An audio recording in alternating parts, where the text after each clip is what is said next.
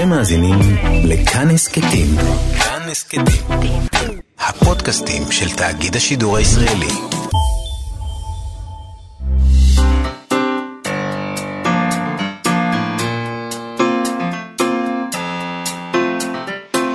מה שכרוך עם יובל אביבי ומה יעשה לה.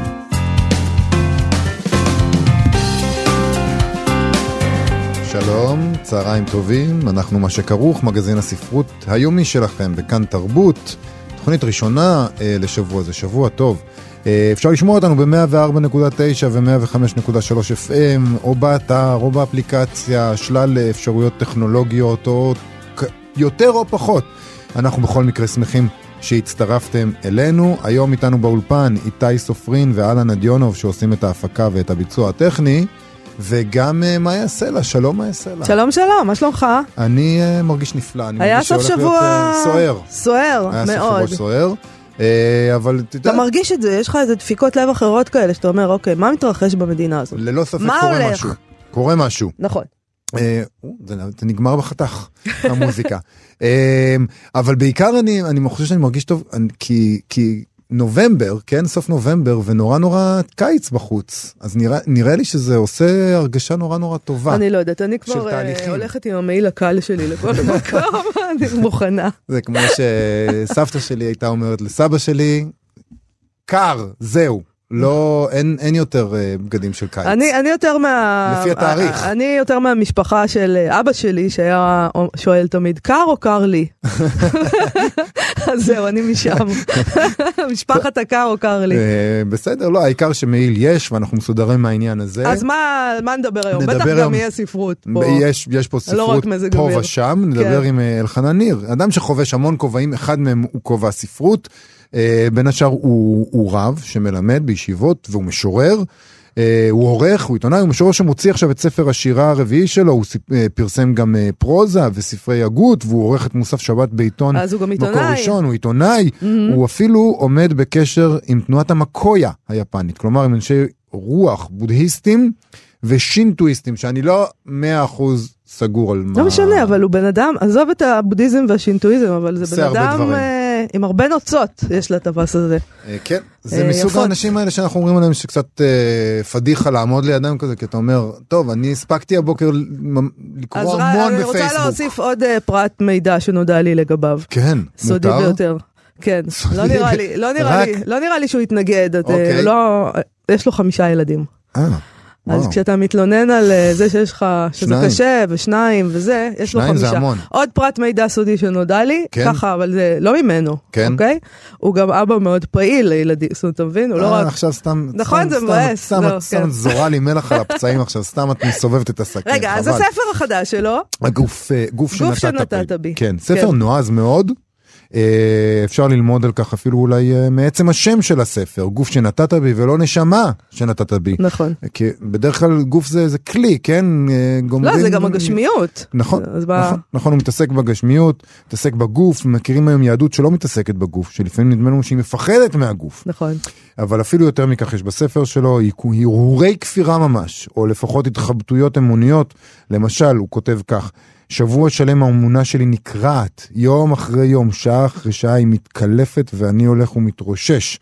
אז אנחנו נדבר איתו על זה, על אמון... אה, מעניין אותי, הוא רב, כן? יש את היצירה, נכון? יש לו תלמידים. יש לו תלמידים.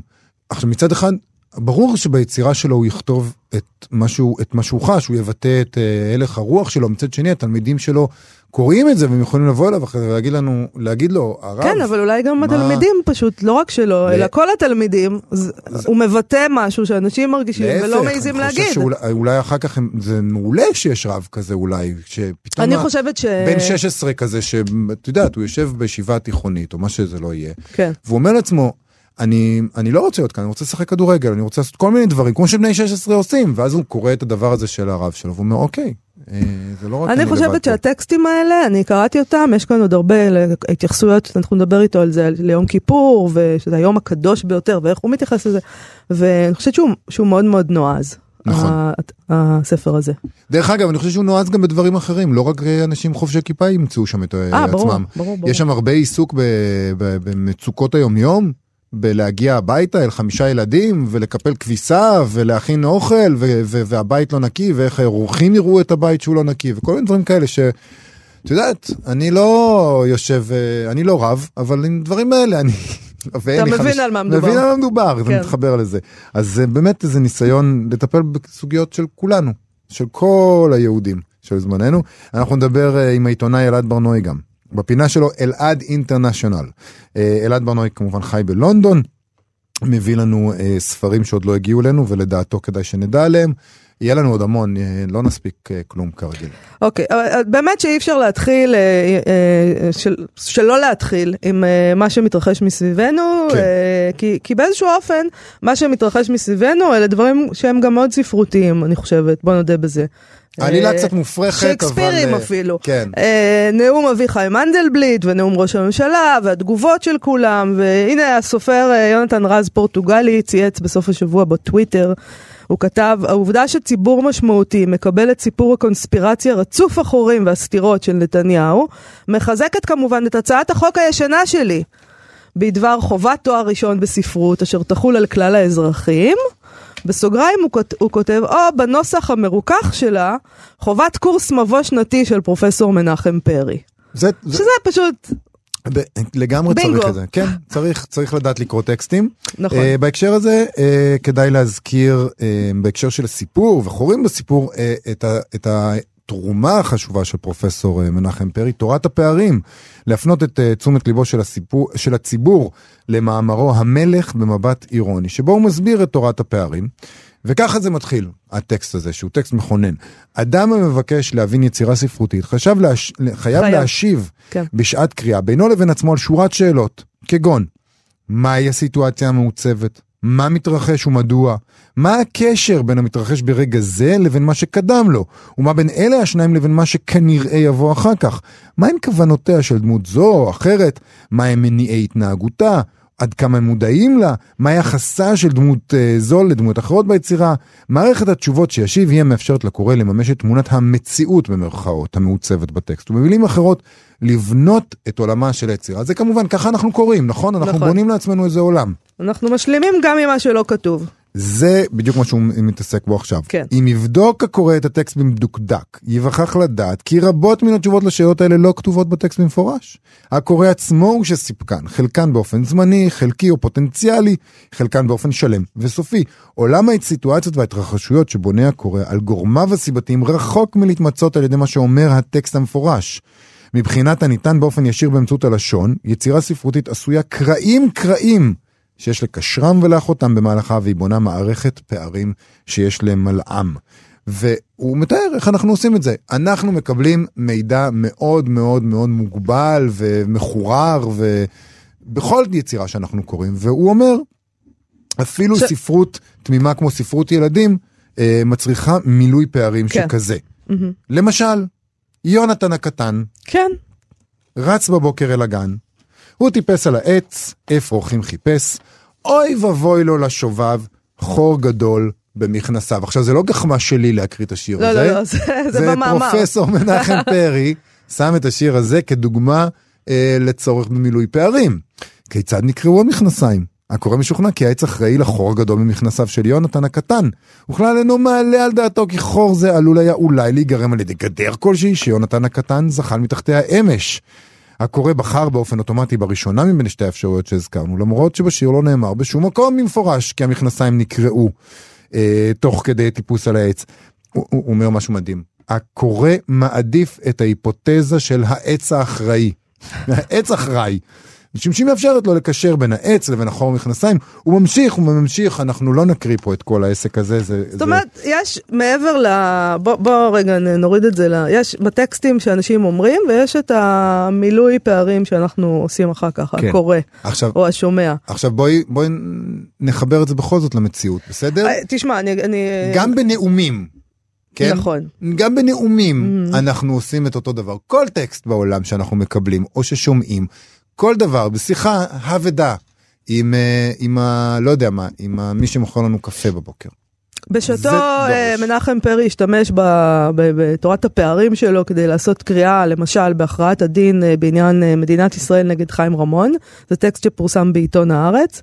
אז אני חייבת להגיד שאני בהחלט הייתי שמחה לקרוא ניתוח של מנחם פרי לטקסט הנאום של נתניהו. כן. של אחרי אה, שנודע לו שהגישו נגדו, אה, יגישו נגדו כתב אישום על שוחד. אה, ונתניהו אמר, הערב אנחנו עדים לניסיון של הפיכה שלטונית נגד ראש ממשלה בעלילות שווא ובתהליך חקירות מזוהם ומגמתי. זה משפט ש... אפשר לפרש אותו דרך כן, תורת הפערים. גם, אה, גם תורת הפערים וגם מה הוא אומר בעצם בזה. כן. למה הוא קורא, מה הוא מצפה מאיתנו אולי לעשות. מנחם פרי יעשה עמנו את החסד הזה ויפרסם את זה גם כן. אנחנו, וואלה. אולי אני- נבקש ממנו. אני מאוד אשמח לשמוע את הניתוח שלו. Uh, בכל אופן, uh, גם uh, הפרשן הבכיר של עיתון הארץ, יוסי ורטר, נזקק לספרות.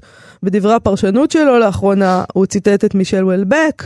הוא כתב, הכל יכול לקרות בחיים ובעיקר כלום, כתב מישל וולבק.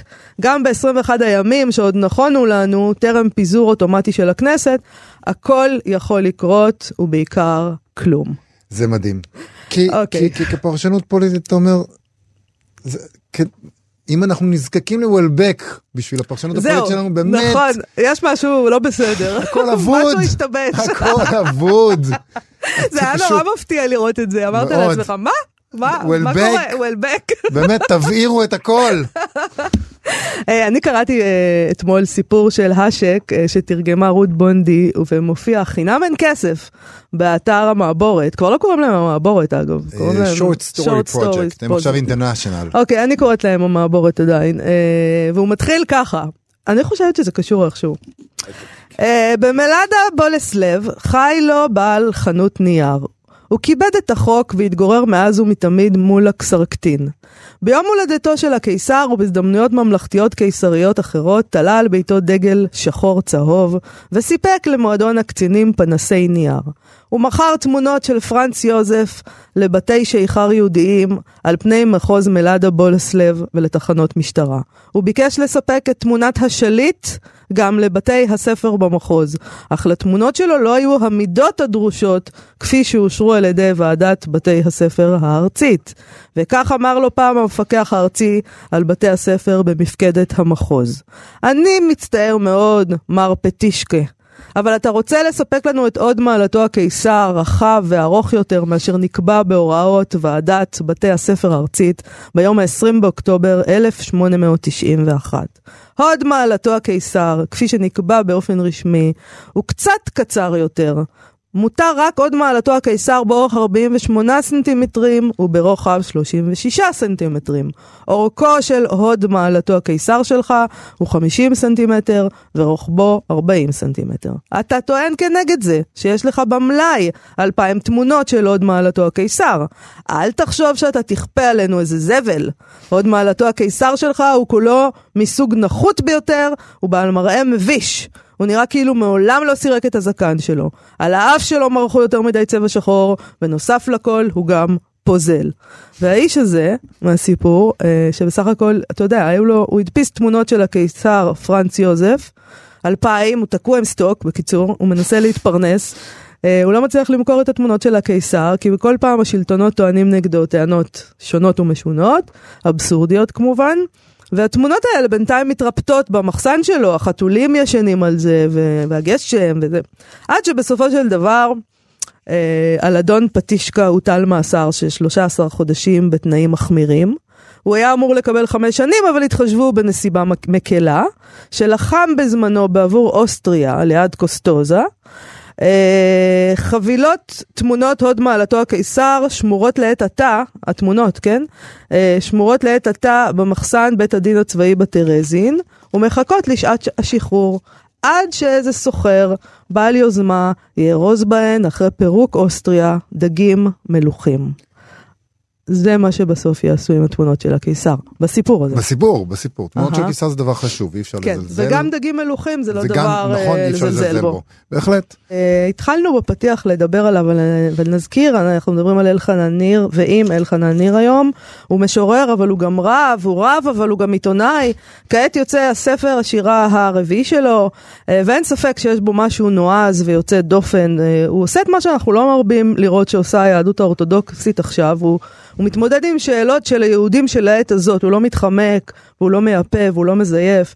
ויש הרבה אומץ בשירה אה, שהוא כותב בספר גוף שנתת בי, שירים שעוסקים במשבר אמונה, אה, הוא כותב שאלת התכלית שאין עליה מענה, והבדידות שתמיד צורבת אה, בשיר האנשים הנורמטיביים, אה, וגם האופן שבו הוא עוסק ביום הכי קדוש של היהודים, יום הכיפורים, אבל גם שירים על חיי היום-יום, על האנשים הרגילים. אה, אנחנו האנשים קשי היום שנוסעים באוטובוסים ומתפוצצים מבפנים. אה, או האנשים שלא מספיקים לנקות את הבית ונמצאים בתוך ההוריקן של החיים, של גידול הילדים, ארוחות הערב, הכביסה, הניסיון לשמר משהו מהרומנטיקה, חיים רגילים. וצריך להגיד שבתוך אה, הספר הזה יש גם פרוזה, עם משבר אמונה אישי, זה לא מספיק רדיקלי. אה, הרי שבסוף הספר מסתתר בקטע פרוזה שהוא בעצם במידה מסוימת גם כתב האשמה נגד תעשיית הקמעות ועלייה לרגל לקברי צדיקים. מעשייה. הוא קורא לזה מעשייה. מעשייה. זה מאוד יפה, נכון. המעשייה הזאת. נכון, כן. יותר מורכבת מזה. נכון. יכול- אבל יש בה גם את זה. בקיצור, כל זה- אחד יכול לקרוא אותה, איך שזה, אבל זה, אדם- יש שם ביצה שגדלה לך בתוך הבית, גדלה למישהו בתוך הבית, כן. והופכת להיות איזה מין אה, מקום שאנשים אה, באים, עולים לרגל. עולים לרגל, כן. לקבל ברכה ודברים כן, כאלה. וכשה, וכשזה נהיה רק קליפה בסוף, אה, בורחת הציפור מהביצה, כן. אז האיש הזה שמצא שהביצה הזאת היא אצלו בבית, הוא נכנס פנימה ומדמה, כדי שימשיכו לבוא, נכון. אתה יודע. אבל זה ספוילר עכשיו מה. שעשית עכשיו? אני לא יודע. זה שירה ומעשייה. המעשייה. זה כאילו, אני לא יודעת מה זה ספוילר. אני חושב שבקיצור זה ספר שהרבה מאוד אנשים שאולי אפשר להגיד שלכאורה שייכים למחנה שממנו מגיע אלחנן ניר, התקשו מאוד מאוד אה, לבלוע. יש בו הרבה טקסטים ש... שקשים. אז אה, עם, ה... עם האמירה הזאת, שלום לאלחנן ניר. שלום, שלום. שלום וברכה. בוא נתחיל, אה, אלחנן, עם השם של הספר הזה, אה, גוף שנתת בי, אה, ולא נשמה שנתת בי, גשמיות. למה? נכון. אנחנו אומרים כל בוקר, אלוהי נשמה שנתת בי טהורה היא, וגוף שנתת בי זה להפנות את המבט אל הגוף, על ההתמודדות של הגוף, על האתגר של הגוף, על הסוד של הגוף. בעצם מי שנותן את הגוף לאדם, נותן לו את הגוף, כי הוא מרגיש שפה נמצא הכל, זה הסוד. כן. פה ההתרחשות בעצמה, ולפעמים אנחנו שוכחים את זה. את הגוף, שוכחים את הגוף, שוכחים את הסוד של הגוף. אבל אתה מודע... המתנה של הגוף, את זה שהגוף הוא המדיום לאלוהי, הגוף דווקא. זה מאוד מפתיע שאתה אומר את זה, כי הרבה פעמים אנחנו רגילים ל- לתפיסה שהגוף הוא כלי, מעבר נכון. לעולם הבא, ותו לא, לאיזה משהו קצר כזה, איזה הרף עין. אה, וגם הוא משית עלינו הרבה בעיות, החשקים והתשוקות, וה- הוא הוא גם בעיה, הגוף. הוא הבעיה, אבל הוא האתגר הכי מעניין ומרתק שקיים אצל האדם בעולם הזה. הכי מסעיר, הכי סודי, הכי פנימי, הכי אינטימי, הכי משמעותי. הגוף מבחינה זאת גבוה מהנשמה. הוא מגיע מהמקום הגבוה ביותר והוא מוטל אל הלכאור הנמוך ביותר. איזה יופי של דבר להגיד, אה, שונה לגמרי ממה שאנחנו רגילים לשמוע. אה, לפני שאנחנו ממשיכים ושואלים אותך, אה, אולי תקרא עבורנו שיר? יאללה. יאללה. לשיר שקשור לגוף. אוקיי. איזה שיר? הגוף הזה לך. בתוך בתי גבאי של הסוגיה, שאינם מתגלים אלא למחפש אחריה בלילות הקיץ, פתאום לתת לאצבעות למשוך בלשון שתצעק. הגוף הזה לך ראש חידושים, ראשון הוא לך. הגוף הזה לך שנפל מעולם התוהו, הוא הר הבוער באש. עליו ניתנת תורה דעתיקה עכשיו. בוא, נ... בוא נגיד משהו על העכשיו הזה. כי אתה אומר אה, תורה דעתיקה עכשיו.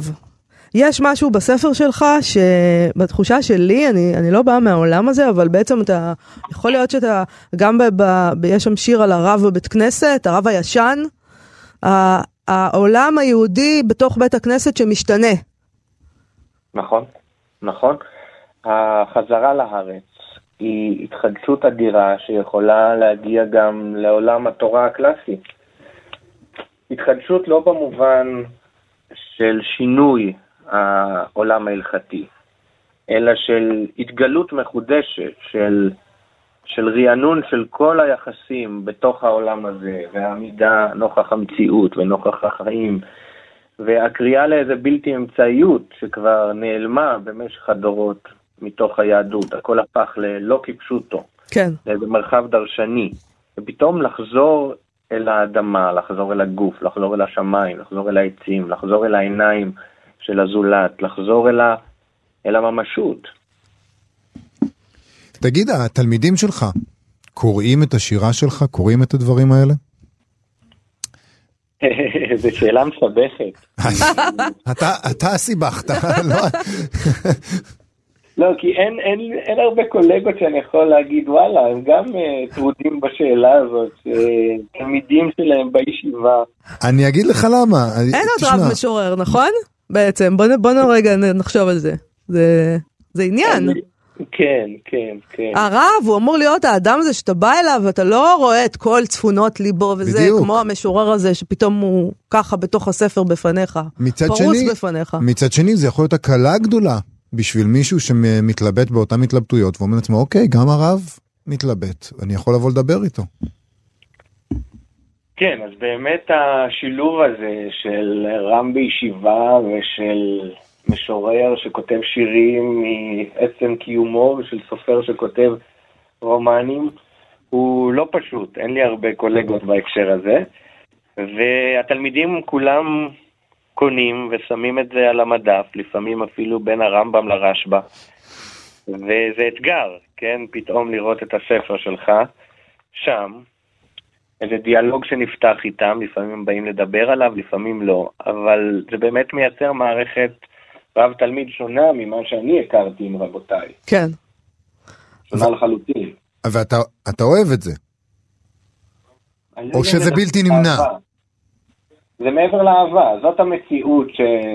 שבה מתנהלים היחסים. אני מעדיף אותה, אני מעדיף איזה מציאות ש... שמציגה אותי כפי שאני, ולא כפי איזה קלסטרון שאני אמור לתפקד בתוכו, ש... שכבר לא קיים.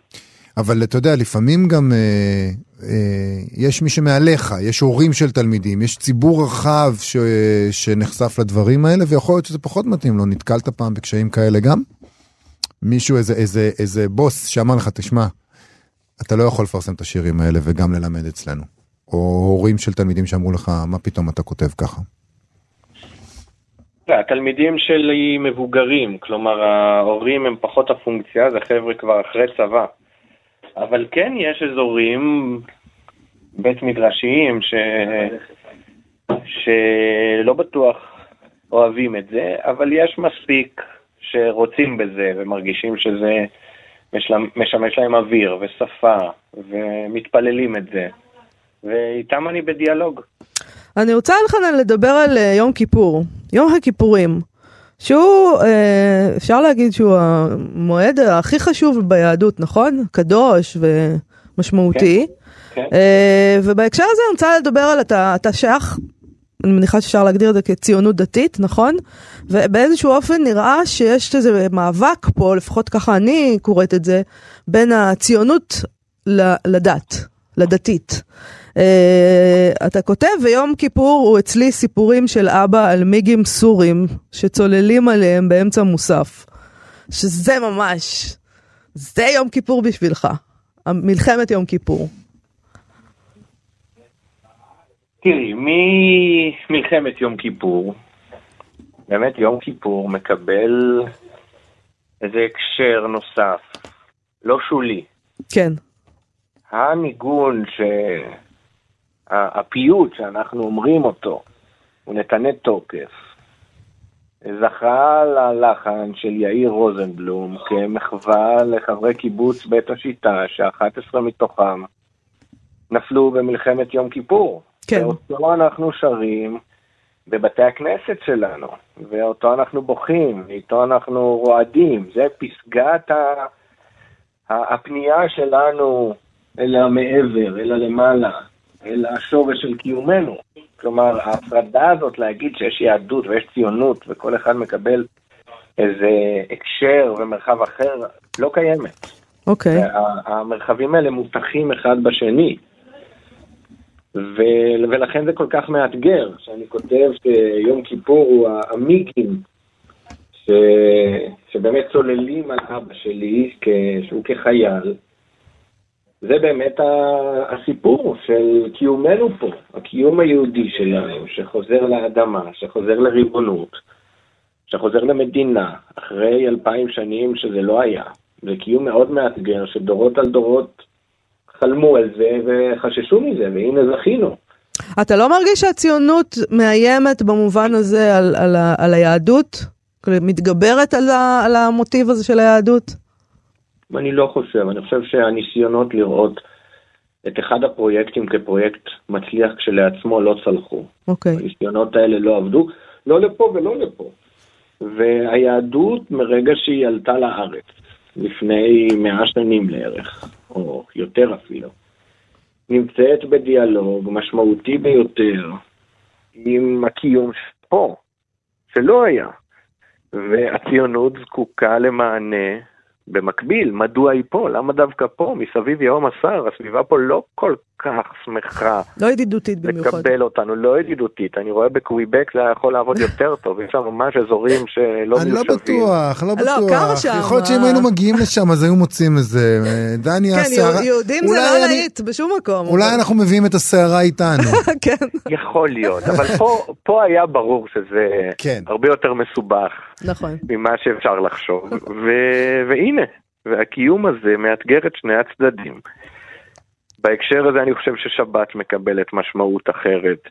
האתגרים שעומדים לפתח הציונות, כמישהי שראתה את עצמה כאחת שעלתה מן הים, פתאום יש פה סיפור הרבה יותר משמעותי. כן.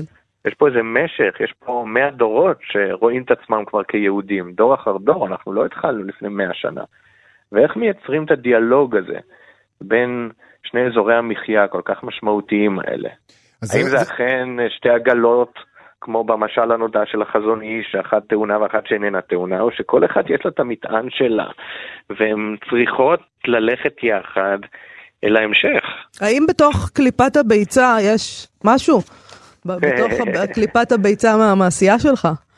נכון, למשל. נכון, נכון, מה ייוולד מהביצה הזאת? כן. אבל מה שנולד מהר מאוד בורח, נשארים בלי כלום. הביצה בעצם ריקה בסופו של דבר, אם אנחנו רוצים אה, להמשיך את המטאפורה. ו- ולכן, אחרי 71 שנות מדינה, שבמובן מסוים שלושת הציבורים המובהקים פה, לאמור הציוני-חילוני, הציוני-דתי והחרדי, כל אחד מהם הצליח את, את החלום הגדול שלו. הציונות הקימה מדינה מוצלחת, והחרדיות חברת לומדים מוצלחת, והציונות הדתית בפרויקטים שלה, אם זה ישיבות נקים בכל מקום, או יישובים, זה הצליח. עכשיו מה? זאת השאלה שלפתחו של כל ציבור, איך אנחנו לא נופלים לדקדנט ולמובן מאליו ולבנאלי, אלא מצליחים להתחדש שתי דורות אחרי ההתחלה, שזה דבר לא פשוט כלל ועיקר. תעלת נמוג לו. אז זה מעניין שאתה אומר את זה, כי אתה, אתה יודע, אתה מדבר בזכות הגוף ובזכות האדמה ובזכות הדברים האלה, אבל בסופו של דבר אתה אומר שהארציות זה דבר, אה, זה דבר שצריך אה, להיות פלטפורמה בלבד. זה בעצם, אתה, אנחנו חוזרים למקום הזה שהגוף הוא כלי, האדמה היא כלי. הביצה היא כלי, הדברים האלה הם, הם, הם, אה, אנחנו חייבים להתעלות מעל הארצי, מעל הגשמי, מעל לא. הר הכביסה שבסלון. לא, לא להתעלות מעל, אוקיי. אלא לראות איך הוא הסיפור. בשביל זה אני צריך שפה. בשביל יצירת שפה, כן, הגוף הוא שפה, אבל כדי ששפה תהיה משמעותית, היא, תמיד צריכה חיכוך נוסף ב- אה, אה, יחד איתה. כן, החיכוך השפתי, שאני מדבר שתי שפות, וכל אחת מאתגרת את השנייה, ונזקקת שפה שלמה שתדע לחלץ מהגוף את השפה שלו, שהוא לא יישאר בראשוניות שלו, בקמאיות שלו בלבד. אז אנחנו צריכים אה, אה, לסיים, אבל אנחנו אולי נשמע ממך עוד שיר כן, אחד עוד שיר. שמדגים את העניין הזה. עוד שיר, יאללה. אה, נקרא שיר שקשור גם לגוף וגם ליחסי אב ובן, שנקרא על הפסטרמה והחמוצים. אוקיי. ביום שלישי אני מוציא אותך מבית הספר. שואל מה למדת, מה חידשת במשנה, ועם מי שיחקת. לא תמיד יש לך כוח לכל הכובד האבאי שלי, ואתה אומר, אבא, בוא נלך כבר לבגט של אושרי. אני מביט בך, דור רביעי לסבתא אסתר, שאכלה דבר אחר ביער. איך אתה מתענג על הפסטרמה והחמוצים. איך הקטשופ מאגף את כל ההגנות ששמתי, הוא כבר מטפטף על החולצה ויודע שבשכחה, רק בשכחה, סוד הגאולה.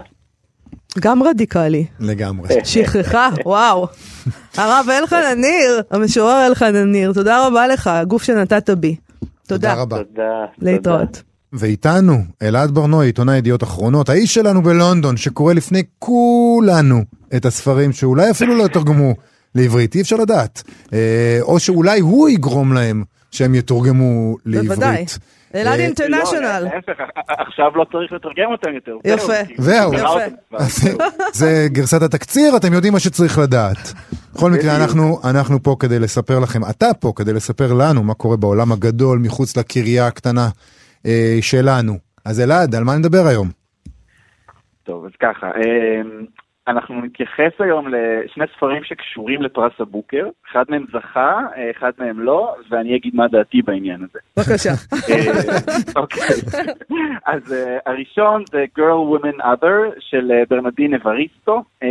הוא זכה בבוקר יחד עם העדויות של מרגרט אדווד, הייתה אה, כזו החלטה יוצאת דופן ושנויה במחלוקת לתת את הפרס לשני ספרים. כן. כן, אנחנו דיברנו על זה כאן, כעסו מאוד על זה שלא נתנו, היא האישה, הסופרת השחורה הראשונה אה, שזוכה אה, בפרס הזה, ואמרו אפילו לא יכולתם לתת לה את הפרס הזה, הייתם צריכים לח- לחלק אותו עם אישה לבנה.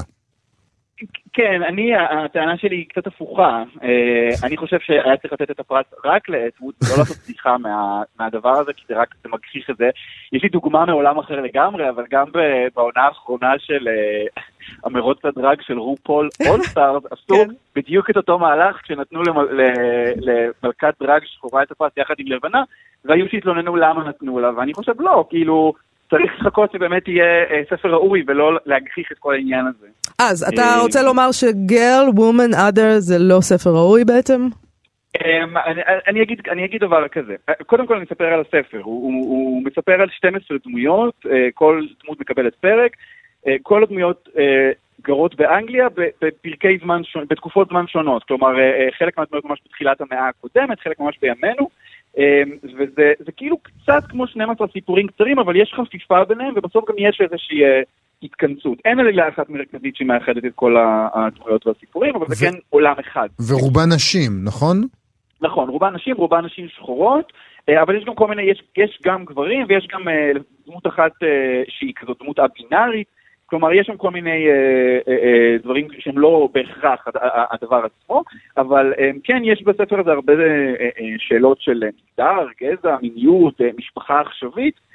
אה, אני בדרך כלל לא אוהב ספרים כאלה של אה, יותר מדי דמויות ואין איזה ציר נפשי אחד לאחד פה, זה כמו בסדרות טלוויזיה של אה, שונדה ריין, זאת שכתבה את האנטומיה של גריי. כן. אני נורא זה אוהב את את שלי. השילוב הזה שאתה עושה בין אה, ז'אנרים ופלטפורמות ועניינים, הכל מתחבר.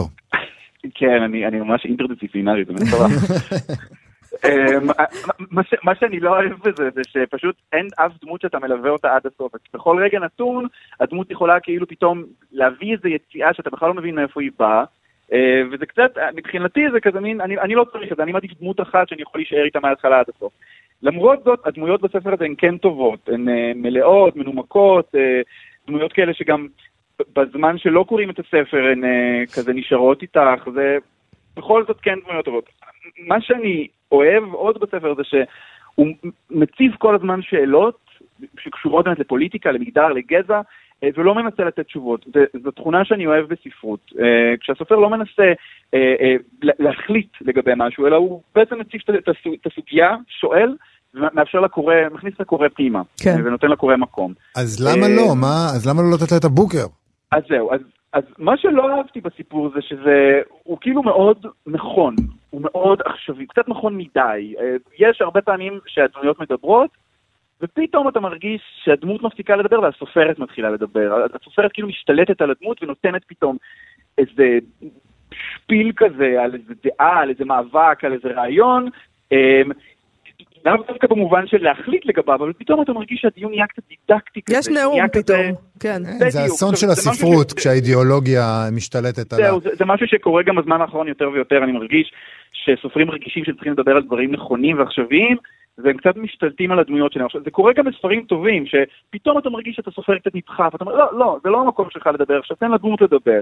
זה לא אה, קורה קצת זה... גם, נגיד, בספר החדש של מרגרט אטווד? בעיניי ממש לא. לא? בעיניי לא, בעיניי שם... הרי מה העניין? העניין הוא שאתה קורא סיפור ופתאום שואבים אותך החוצה ממנו עם איזשהו, אה, איזושהי אמירה. דווקא מרגרט אטווד מאוד מקפידה כל הזמן לשמור על הכל בתוך העולם הסיפורי. להפך, יש רגעים אולי בסיפורה של שפחה פחות, אבל בספר החדש בטח, יש רגעים שאני אומר, אבל תני רגע לדמות גם כאילו לבטא את העמדה שלה לגבי מה שקורה, אבל היא לא עושה את זה. Uh, במובן הזה אגב קשה גם לצטט מהספר החדש שלה, כי אין הרבה אמירות כאלה חותכות וטובות לגבי מה שקורה. אה, יש, כן, זה רק הסיפור. כן, אוקיי. כן, כן, ש, שבסופו של דבר זה, זה מה שצריך בעיניי. אבל, אבל uh, העניין, העניין הדידקטי הזה, שלפעמים קצת משתלט על, ה, על הספרות. על יובל. על יובל. כן. מה איתו? כן. מה איתו?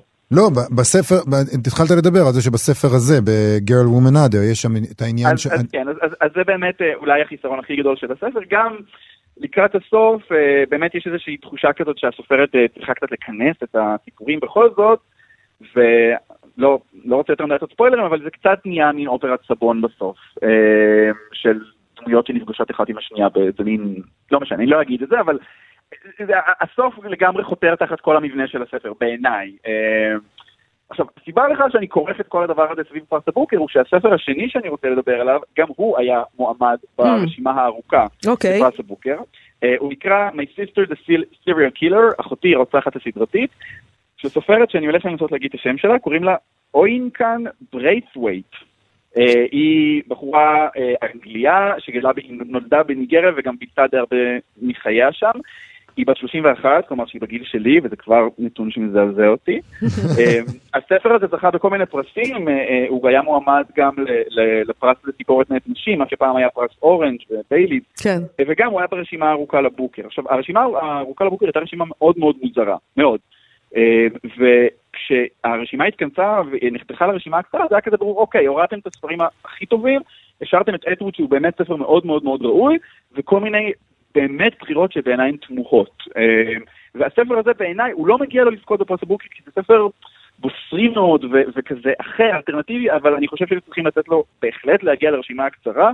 אה, וזה ספר שבעיניי גם כדאי לתרגם לעברית. אז ספר, מה אה, הולך שם? זה שם מדהים, אחותי הרוצחת כן. הסדרתית. אז זהו, אז הסיפור מתרחש בלאגוס בניגריה, אה, ובמרכזו שתי אחיות שהן גם חברות טובות. היו לה, היא האחות הצעירה, קורדה היא האחות הגדולה, אה, עכשיו, היולה היא כאילו מין יפה ומוכשרת וכולם אוהבים אותה, רק מה, אה, היא יש לה איזה נטייה סוציופטית לרצוח את החברים שלה, תמיד באיזה אישום של הגנה עצמית, היא עשתה את זה שלוש פעמים, ואחותה הגדולה כל פעם עוזרת להם לפנות את הגופה, לנקות את הדם, כאילו הספר נפתח בזה שהיא סמרטוט מנסה לנקות את הרצפה. אה, עכשיו, נטייה כזאת, אוקיי. כן, את יודעת, כל אחד יש לו כל מיני. כל אחד בבית שלו. בדיוק, זהו, אז אסור לשפוט. אמ, אז הסיבוך מתחיל שכשבחור שהאחות הגדולה קוראת ומאוהבת בו, הוא רופא, הוא מושלם והוא זה, הוא מבקש ממנה את הטלפון של אחותה. אמ, והיא, א', מפחדת שהיא תיקח לה אותו, כי היא די מאוהבת בו, וב', היא מפחדת שהיא תרצח אותו. אמ, ומשם מין מתחיל משולש האבים כזה, שהוא, יש לו איזה נטייה להיות קצת אה, טלנובלה, הרצח כאילו זה מין מוטיב כזה ברקע, אבל זה באמת מצחיק אותי המקום הזה שבו במקום להתעסק כל הזמן במה יקרה אם היא תרצח אותו, העניין כזה, רק, אני רק רוצה להיות איתו, כאילו, רק שלא תיקח לי אותו. זהו, זה אה, נשמע כמו, כמו מקרה קיצון כזה של, אה, של אחות שגונבת את הבחור לאחותה. זה, זה בדיוק זה, אני חושב שהבחירה כאן בעניין של, הר... של ה... המוטיב של הרצח היא בחירה נועזת, מצחיקה מאוד, מורבידית ואלימה כמובן, זה מלא בהומור שחור. וגם למה אה, שהגברים לא יפחדו פעם אחת מרצח מזה שנשים ירצחו אותם? זהו, אז, מה יש? אז, אז צריך, גם, צריך גם להגיד כאן שהספר הוא די חסר זהירות בהרבה מובנים, והוא מתעסק בנושאים מאוד נפיצים בעדינות של אה, אה, אה, מסור חשמלי.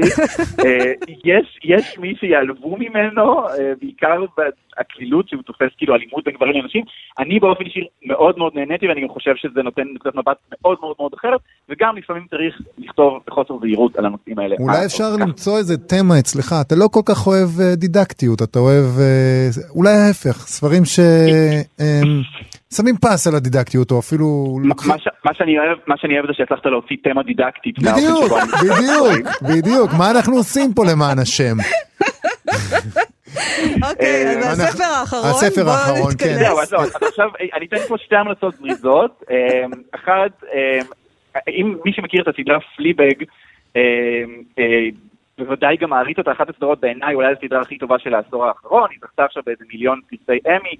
אה, אחד מהם גם היה על התסריט, ואכן יצא ספר שנקרא פליבג The Scriptures, שזה כאילו פליבג כתבי הקודש, כן. אה, שזה בעצם התסריט של הסדרה עם עוד תוספות, עם הערות, עם, עם טקסטים של המחברת אה, פיב וולר ברידג' שהיא אישה גאונה. אה, זה מיועד למעריצי הסדרה, אבל מי שאוהב את הסדרה הזאת זה באמת אוצר, אה, זה אחד. והשני אה, נקרא Bowie's Books, אה, The 100 Literary Heroes Who Changed His Life, שכתב ג'ון אוקונל. זה כאילו רשימה של 100 ספרים שכביכול השפיעו על דיוויד דיוויד בואי? בואי. כן.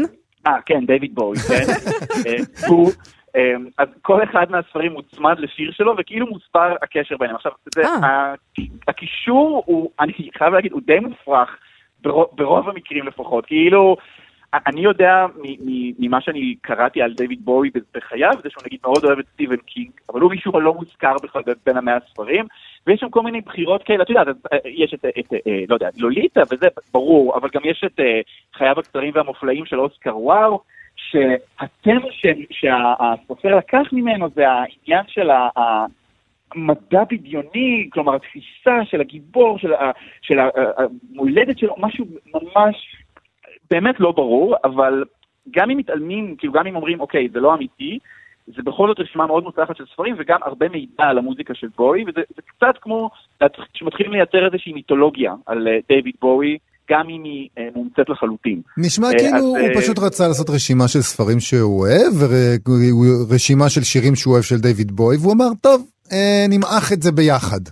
יש, יש, יש תחושה כזאת גם שעולה בקריאה בספר, אני מודה, אבל זה מהנה, וגם באמת לומדים מזה הרבה על המוזיקה של בוי, ו... על ספרות פחות, ועדיין זו רשימה מעניינת. אה, תשמע, עשינו רשימות. עשינו רשימות בחיים שלנו, אנחנו יודעים כמה זה מופרך בסופו של דבר. כן, בדיוק. אז זהו, אז זה זה יותר משחק מאשר באמת אה, אה, איזושהי אה, הבנה ספרותית לגבי העולם. טוב, אז אה, לסיום התוכנית, כבר זה יוצא ככה, אתה בחרת גם אה, שיר של בואי. אתה רוצה נכון להגיד מאוד. עליו משהו? בעיניי השיר, זה בעיניי השיר הכי הכי טוב של דיוויד בואי, נקרא Rock and Roll Suicide. אין לי הרבה מה להגיד עליו מלבד זה שהוא פשוט, אה, פשוט האזינו. הוא גאוני ודייוויד בואי בכלל, כן, נכון? שווה להאזין לו, נשמע עם אותו ספר, בלי בסוף ספר. התוכנית. אה, אה, אלעד ברנועי, המון תודה לך, אלעד אינטרנשיונל. תלך לקרוא כי צריך להכין עוד פינה. כן, נגיד אני תודה. גם אה. לאיתי סופרין ולאלן אדיונוב שעשו איתנו את התוכנית, ואנחנו נהיה פה שוב מחר.